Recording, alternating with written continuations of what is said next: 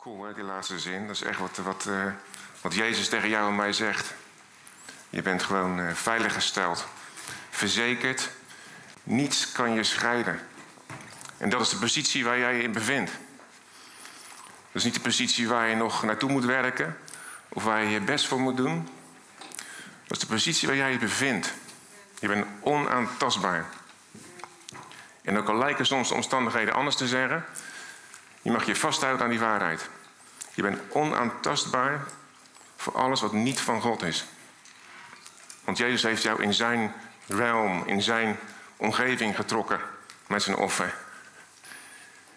Niet omdat jij zo goed bent, maar die gezegd heeft van, ik, geloof wat u gedaan heeft voor mij. Ik geloof dat u God bent. Ik geloof dat u mijn zonde gedragen heeft. En kom in mijn hart. En op dat moment heeft hij jou in een hele andere wereld gezet. Hij je uit je oude wereld getrokken. Waar soms je gevoelens nog zitten. Maar daar ben je niet meer. Het lijkt een tegenstelling, tegenstrijdig iets. Maar het is echt zo. We leven in een wereld die verloren gaat. Alles wat op ons afkomt, of heel veel wat op ons afkomt, dat zegt dingen wat haaks op de waarheid van God staat. En de waarheid van God is, dat je gered bent. En dat je geliefd bent. En dat je onaantastbaar bent. Amen. Amen. We gaan vandaag verder met de, eh, de serie. Ik weet niet of sommigen dat nog weten, maar ik heb uh, over de verleidingen die, die Jezus doorstaan heeft uh, in de woestijn gesproken twee keer. En dit is de, de derde afsluitende preek. En even een kleine recap. We hebben gesproken over de, de verleiding van het vlees. Dus maak van, van dit brood, maak van deze stenen, maak er brood van. Want je bent eenmaal een, een kind van God, de zoon van God. Of beter gezegd, als je dan de zoon van God bent, doe dat. We hebben gesproken over, uh, over trots. Dat is de tweede verleiding van Jezus. Of beter gezegd van de duivel, waar Jezus uh, weerstand aanbood. Werp je van deze tempel af en laat zien dat je de zoon van God bent. Want je zal gered worden volgens het woord. En hele, de hele wereld zal het zien. En dat uh, vertelt iets over trots. Over het heft in eigen hand nemen. Het misplaatste, eigenlijk misplaatste identiteit. Onze identiteit is afhankelijk van God. God is niet van ons afhankelijk in die zin. En als we de volgende sheet nog, breng ik op. Hoe kom ik nou aan 3? Dat staat in 1 Johannes 2. Want al wat in de wereld is, de begeerte van het vlees, de begeerte van de ogen en de hoogmoed van het leven, is niet uit de vader, maar is uit de wereld. En dat een directe parallel met de verleidingen van Jezus. Er zijn drie uh, buckets, zou je het kunnen noemen. Waar eigenlijk alles wat op jou afkomt, kan je in één van die drie buckets deponeren. Dit is het enige wat er is, zegt Johannes. Oh, hij is weg. Is die opgelost? Oh. Dus er is niets wat jij meemaakt wat nieuw is. Dus niet wat jij nu ondergaat, waar je denkt van, ja, maar dat staat niet in de Bijbel. Nou, misschien niet letterlijk, maar uiteindelijk valt het in deze drie buckets. En we hebben het over verleidingen, of het weerstaan voor verleidingen. En ja, verleidingen op zich. Ik laat me wel eens verleiden tot een, uh, tot een lekker whiskietje zo, af en toe. Ik zie heel veel herkenning, dat is mooi. is het dan slecht? Er zijn dames die zich wel eens laten verleiden tot lekker shoppen. En uitzonderingen natuurlijk. Is het dan slecht? Mag je dan niks meer willen? Mag je dan niks meer begeren? Mag je niks meer out of the ordinary? Zullen we Matthäus 6 lezen?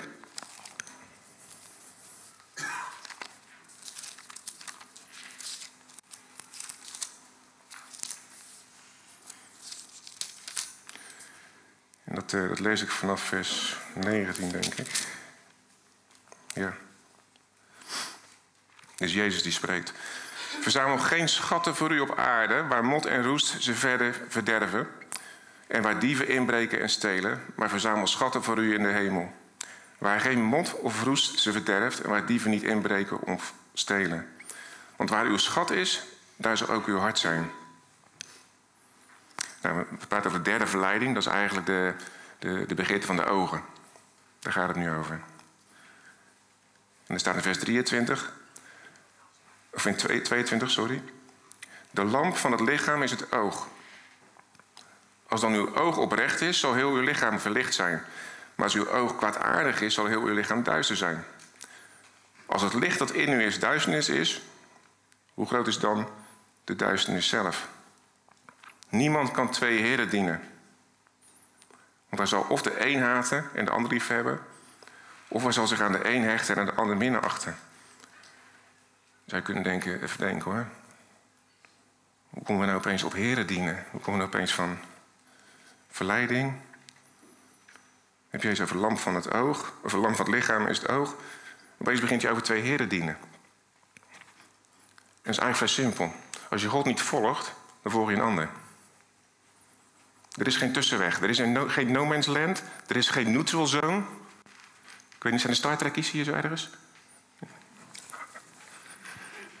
Neutral zone, hè, dan mogen je niet vechten, hè, dus niemand de baas. Maar dat bestaat niet in de geestelijke wereld. Je hebt de wereld van het licht, Gods koninkrijk, en het koninkrijk van duisternis.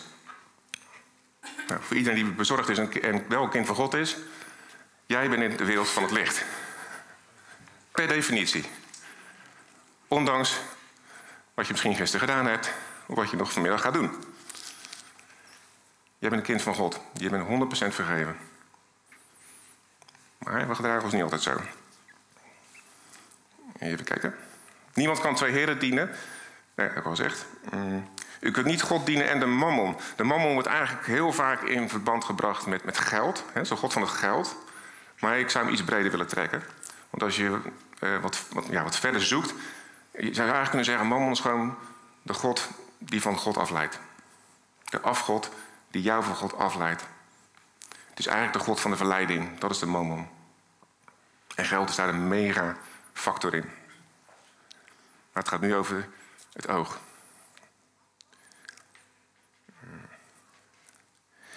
Daarom zeg ik u, wees niet bezorgd over uw leven, over wat u eten en wat u drinken zult. Ook niet over uw lichaam, namelijk waar u mee, waarmee u zich kleden zult. Is het leven niet meer dan voedsel en het lichaam niet meer dan kleding? Kijk naar de vogels in de lucht. Ze zaaien en maaien niet en verzamelen niet en schuren. En uw hemelse vader voedt ze evenwel. Gaat u ze niet ver te boven? Ga jij ze niet ver te boven? Wie toch van u kan jij met bezorgd zijn één el aan je lengte toevoegen? En wat bent u bezorgd over kleding? Kijk naar de lelies in het veld en hoe ze groeien. Ze werken niet en spinnen niet. Maar ik zeg u, zelfs Salomo in al zijn heerlijkheid niet gekleed ging als een van deze. Als God nu het gras op het veld dat er vandaag is en morgen in overgeworpen wordt, zo bekleedt, zal hij u dan niet met veel meer kleden?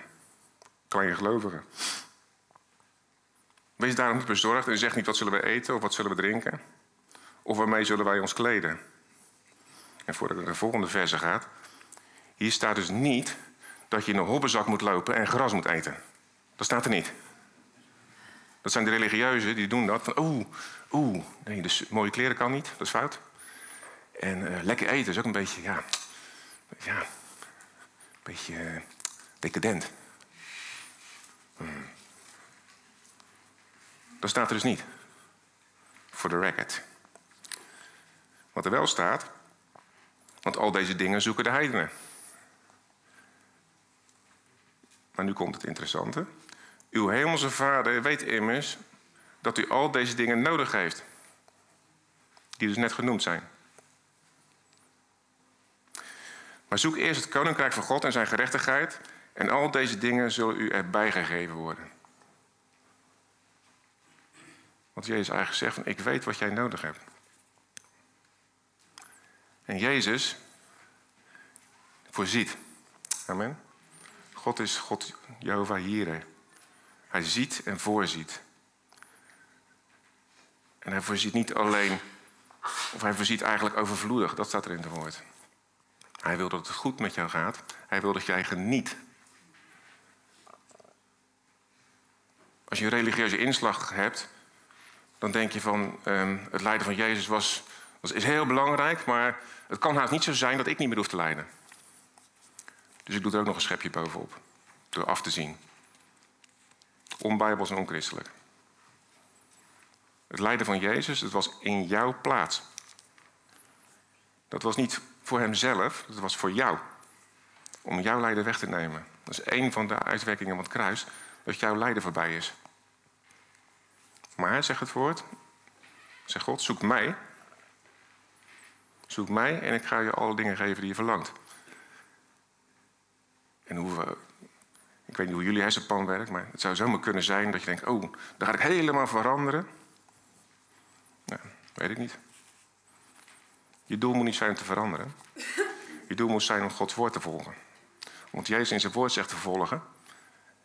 En dan zie je wat er gebeurt. Ik persoonlijk geloof het hoor. Ik geloof als, uh, als je je openstelt voor God, dan geloof ik wel dat Hij je hart ja, voor zijn geest gaat bewerken. En dat je verlangens van je hart veranderen, dat geloof ik.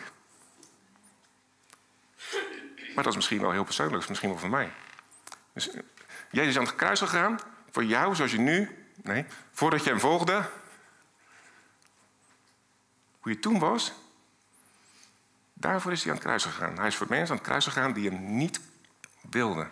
Die hem haten, die hem dood wilden, die hem uit de weg geruimd wilden hebben. Voor die mensen ging hij aan het kruis. Dus niet zoals je nu bent. Nu geniet je de vruchten ervan. Ja, dus zeg niet nu, ik moet helemaal veranderen om in het plaatje te passen, want dat is niet waar. Jij moet helemaal niks. Je moet gewoon God volgen. En hij doet dat. Hij gaat het in jou doen. Um, denk volgende sheet.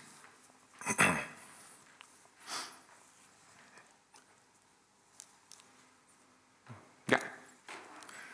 Dan gaan we de preek beginnen.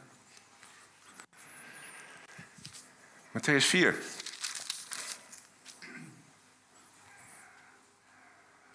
Je hebt hem wel veranderd. Maakt niet uit. Er kan een mooie term erbij, kom ik zo wel op. Even kijken, dat is vanaf vers 8, eh, denk ik. Hè? Ja. Is eigenlijk de laatste verleiding van, uh, in dit stuk van de duivel uh, ten opzichte van Jezus. Opnieuw nam de duivel hem mee, nu naar de zeer hoge berg en liet hem alle koninkrijken van de wereld zien met hun heerlijkheid. En hij zei tegen hem: Dit alles zal ik u geven als u knielt en mij aanbidt. Weet u nog wat die zijn de eerste twee verleidingen? Daar begon hij Als je de zoon van God bent. Tot twee keer toe. Dat doet hij niet. Eigenlijk in het Engels zeggen ze cutting to the chase. Hij komt nu te zaken, de duivel. Hij is twee keer heeft hij, uh, in het stand gebeten.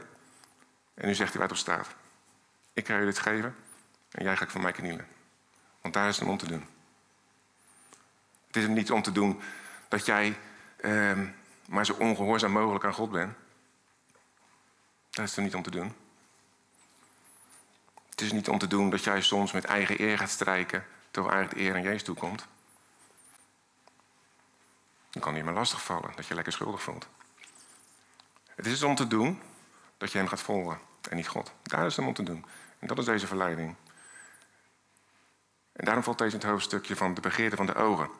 Die begeerte van de ogen, die waar we net over spraken in Johannes, die woorden, begeerte van de ogen, dat spreekt echt over um, het intens verlangen van dingen die, niet, die niet goed voor je zijn. En de ogen, dat is eigenlijk met jaloezie. Dus de manier waarop die ogen dat willen, met, met hebzucht, met ik wil het, ik wil het. En, en ik, ik, denk dat je, dat je de, alle, de, de, de weerstand eh, of verleidingen, dit, dit, leert ons natuurlijk ook hoe Jezus ermee omgaat. Want Jezus schrijft eigenlijk gewoon terug naar het woord. Hè? In het woord staat dit. Boom. Die zegt hij ook. Um, ga, toen zei Jezus tegen hem, ga weg, Satan. Want er staat geschreven, de Heer uw God zult u aanbidden en hem alleen dienen. En toen liet de duivel hem gaan en zie, engelen kwamen en dienden hem. Dus dat is duidelijk een, leidraad voor ons wat we ermee kunnen doen.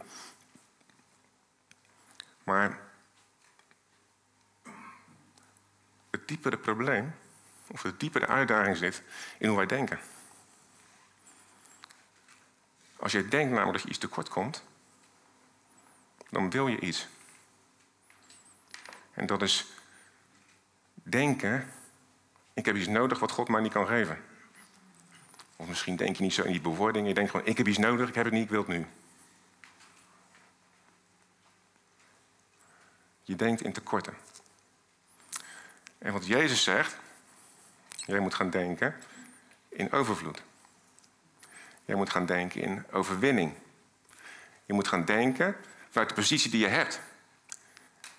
Want je bent niet meer de underdog. Je hebt geen tekorten meer.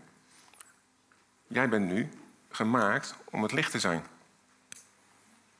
Er komen straks een paar waarheden op. We hebben net vanochtend al uh, aardig wat gezongen, wat waarheid. Ik weet niet wat met, met jullie hart deed, maar eh, bij mij gebeurde er best van alles. Dus als er straks iemand een woord heeft, uh, kom gewoon. Want ik denk de geest dat ook bewerkt. Maar er komen straks een paar zinnetjes voorbij die jou eraan herinneren wie je bent. En sommigen denken, ja, ja, ja, ik heb allemaal al gehoord, weet je wel. Nou, doe er dan wat mee. Gaat er dan naar leven, als je het allemaal al weet? Of misschien moet je het gewoon nog een keer lezen. En misschien moet je erop gaan mediteren. Misschien moet je gaan denken, wow, als dit waar is, waarom maak ik me dan wel zorgen eigenlijk? Als dit waar is, waar ben ik eigenlijk allemaal mee bezig in het dagelijks leven? En die gedachten gaan bij je komen. Die gedachten gaan bij je komen. Ik heb geen idee meer of ik nog sheets heb trouwens. Ik ben helemaal los. Zit er nog een sheet erachter? Is dat gelijk al die... Eh, ja, nee, weg. Dat is nog verrassing.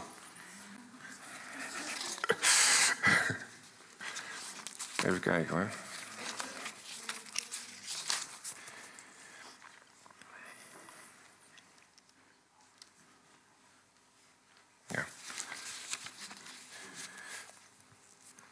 Als Jezus uit de woestijn komt, en dat is na deze verleiding,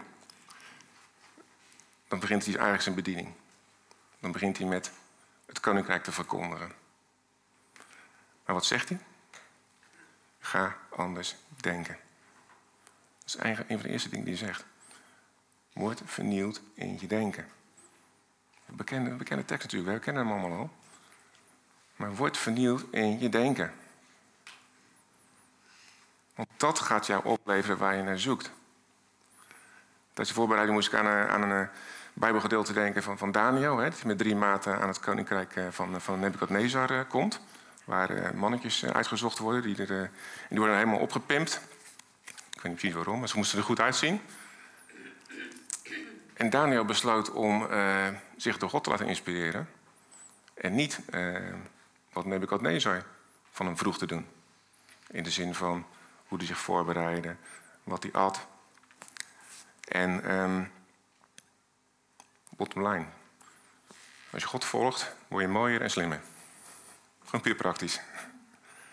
Na tien dagen waren ze knappen en God zegende ze met kennis van de schriften. Ze hadden echt in die tien dagen niet de schriften bestudeerd. God zegende ze met kennis als een bovennatuurlijke gift. En hij zegende ze met schoonheid uiterlijke schoonheid. Dus niet zeggen dat we dat niet mogen hebben. God zegende hen daarmee. Dus het was een zegen. En het kwam omdat ze hem volgden en niet, en ik geloof best dat het heel verleidelijk is geweest, ze volgden niet alles wat Nebukadnezar hen voorzette. En dat was echt geen armoedig zootje. Dat geloof ik met helemaal hart. Dus dat vroeg iets van hun om te vertrouwen op die onzichtbare God, dat wat Hij voor hun ging doen, dat het hun door deze situatie, deze fase heen ging werken. En zo is het met ons ook. Als je God volgt, word je knapper en slimmer. Ik heb nu twee sheets en uh, gaan we even trucken met de beamer nu. Dus we gaan deze sheets, gaan we, daar gaan we gewoon even op uh, mediteren, stel ik voor. Lees gewoon wat er staat. Ik ga het ook niet voorlezen. Lees gewoon wat er staat en sluit het in je hart. En mediteer er gewoon op van... hé, hey, als dit waar is, wat betekent dat nu voor mij? Voor mijn leven? Voor de situatie waar ik in zit? Zullen we dat gewoon eens even doen? Pakken we even een minuut of vijf voor. Als je na 2,5 minuten de volgende sheet op wil zetten.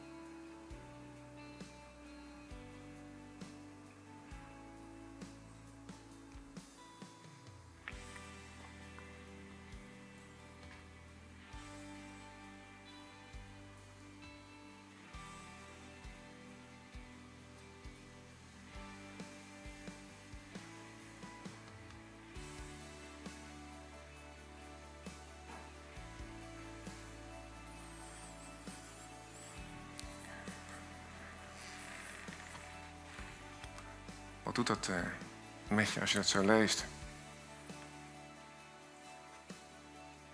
Ik had net tijdens de worship al sterk die, uh, die indruk dat iemand een woord heeft. Dus als je de vrijmoedigheid wil pakken, mag je nu naar voren komen en het woord delen met de gemeente.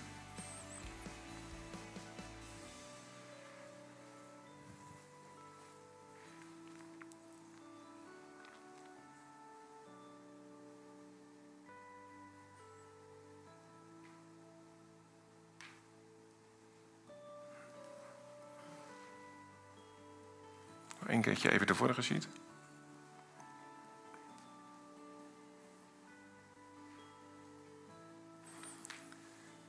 Heel veel van die dingen zeggen ook, het is nu. Dit is de tijd. Dit is de tijd voor jou. En weet je hoe relaxed het wordt? Als je hierop gaat mediteren en als dat jouw waarheid ook echt gaat worden. Weet je hoe relaxed leven je gaat krijgen dan? Hoe je gaat leven in plaats van tekort te denken, dat je in overvloed gaat denken. Hoe je gaat denken van de underdog. Hoe je gaat denken van, ik ben met God op, opgetrokken. Hij is mij gered uit het, underdog leven. De wereld heeft ons nodig, hè? Hij heeft ons zo gemaakt met een doel. Laten we op zijn minst vandaag naar voren nemen, als weerstand tegen welke verleiding dan ook, dat we stoppen met tekortdenken. Dat we stoppen met te denken in tekorten. En dat we gaan genieten van het leven Omdat het gewoon ons deel is. Nu al.